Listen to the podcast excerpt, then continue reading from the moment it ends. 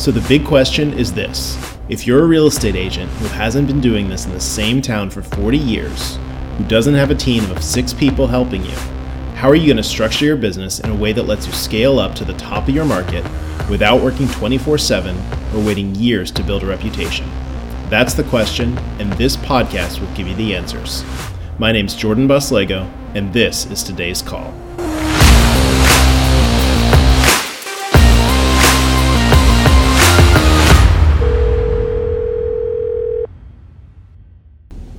Hey everyone, it's Jordan. Hope you're doing well. Um, so I, am in the car. Um, I just had some Wendy's actually, and you know I I normally eat um, well reasonably healthy, but you know for for whatever reason when I'm in the car I become like a fast food addict, and I, am not exactly sure why. It's something about being in the car, but but anyway, I, have finished eating, and so I wanted to. Um, I wanted to talk about a couple things today. And and the main thing is, you know, I want to talk about why I think it's a good idea um, for you to consider having a coach uh, in some way, shape, or form.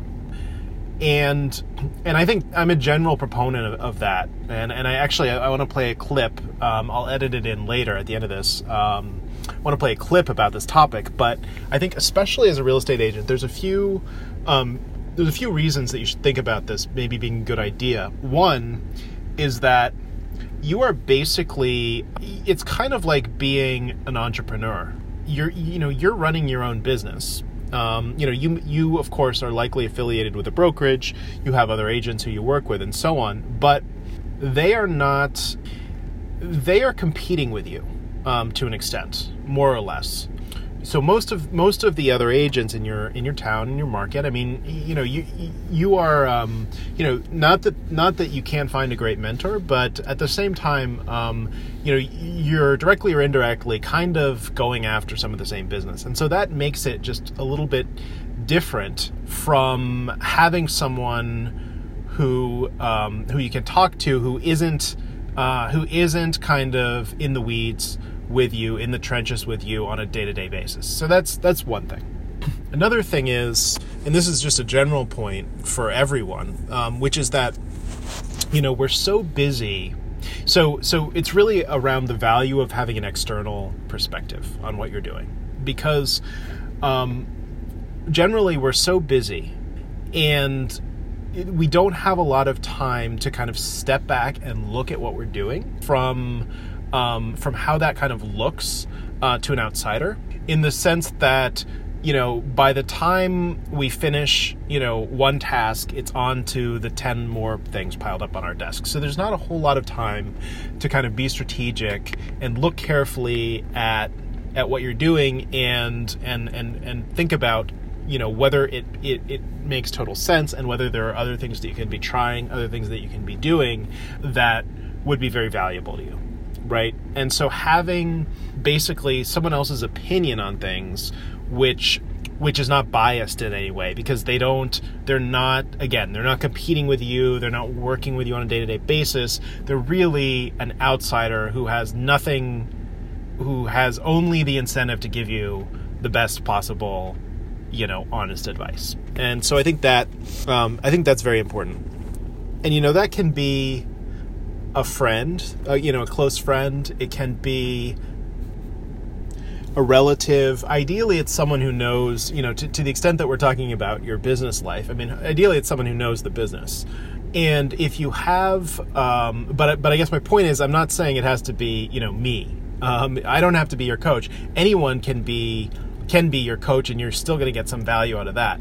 But the advantage of someone who knows the business and who works with agents um, you know on a regular basis is that they are going to be seeing they're going to be seeing a lot more than you can see as one person as one agent right? So you're seeing your own experiences in your own market. And so someone who who, who works with closely with a lot of re- realtors in a lot of different markets, in a lot of different situations, in a lot of different stages over a long period of time, starts to get a really good sense of what works and what doesn't work, what techniques, what approaches, what strategies are right for a particular situation. and they can very quickly tell you things that might take you a while to figure out on your own. And so um, it's kind of like when your clients hire you, let's say you're representing a buyer, I mean, yes, they can go on the internet and on the MLS and look at every listing by themselves and, you know, contact every individual agent and drive by everything and schedule their own tours and try to negotiate and try to figure out how to make sense of their inspection and so on. But but they've decided to turn to a professional you um, because you have done this dozens, if not hundreds of times, and therefore you are in a much better position to very quickly point them down the right path and um, help them avoid wasting a lot of time or money on either you know bad bad properties bad situations, bad deals, um, and get into a situation that they could have avoided had they just had they just contacted an expert in the beginning. And so there's kind of this this idea, you know, it, you know, if you want if you want to be operating at the state of the art, you either can work your way there or you can buy the, buy your way there, basically, right? So working your way there means trial and error you know, figuring, you know, trying a lot of different things, seeing what works, seeing what doesn't work, and kind of searching your way to the solution. Buying your way there is kind of a, you know, cavalier phrase, but it basically means let's look at, let's talk to the people who have had a lot of success. Um, and let's doing this same thing and let's study um, what they learned and what worked and didn't work for them and let's let's then see if that applies to the situation at hand. And so that those are kind of like the reasons why.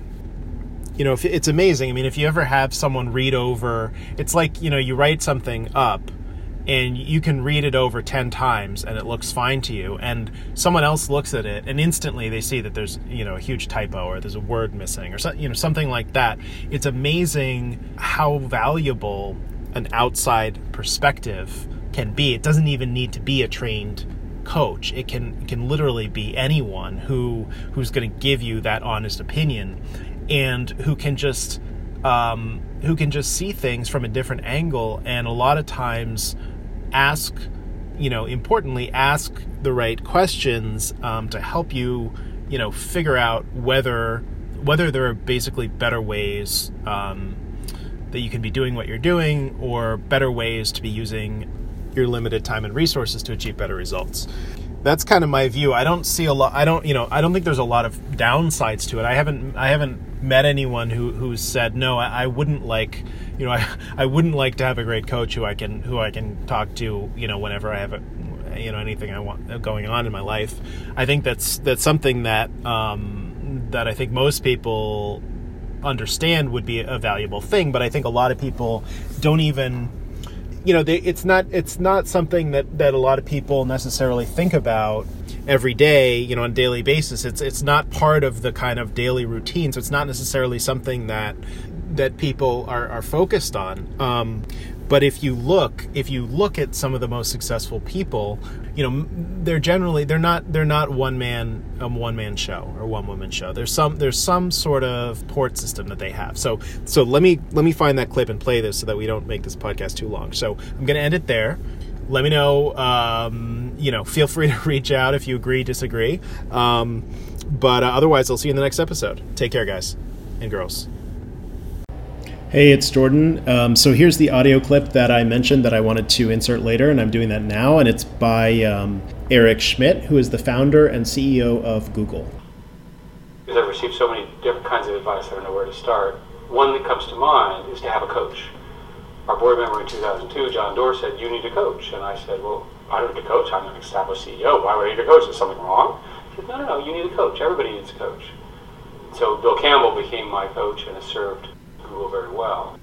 Every famous athlete, every famous performer has somebody who's a coach, somebody who can watch what they're doing and say, is that what you really meant? Did you really do that? They can give them perspective. The one thing people are never good at is seeing themselves as others see them. A coach really, really helps. Hey everyone, thanks for listening and hope you enjoyed the podcast. If you want to keep getting this, be sure to subscribe on iTunes, or if you're listening online, Go to realautomagic.com slash podcast and join the email list so you get notified every time we publish a new episode.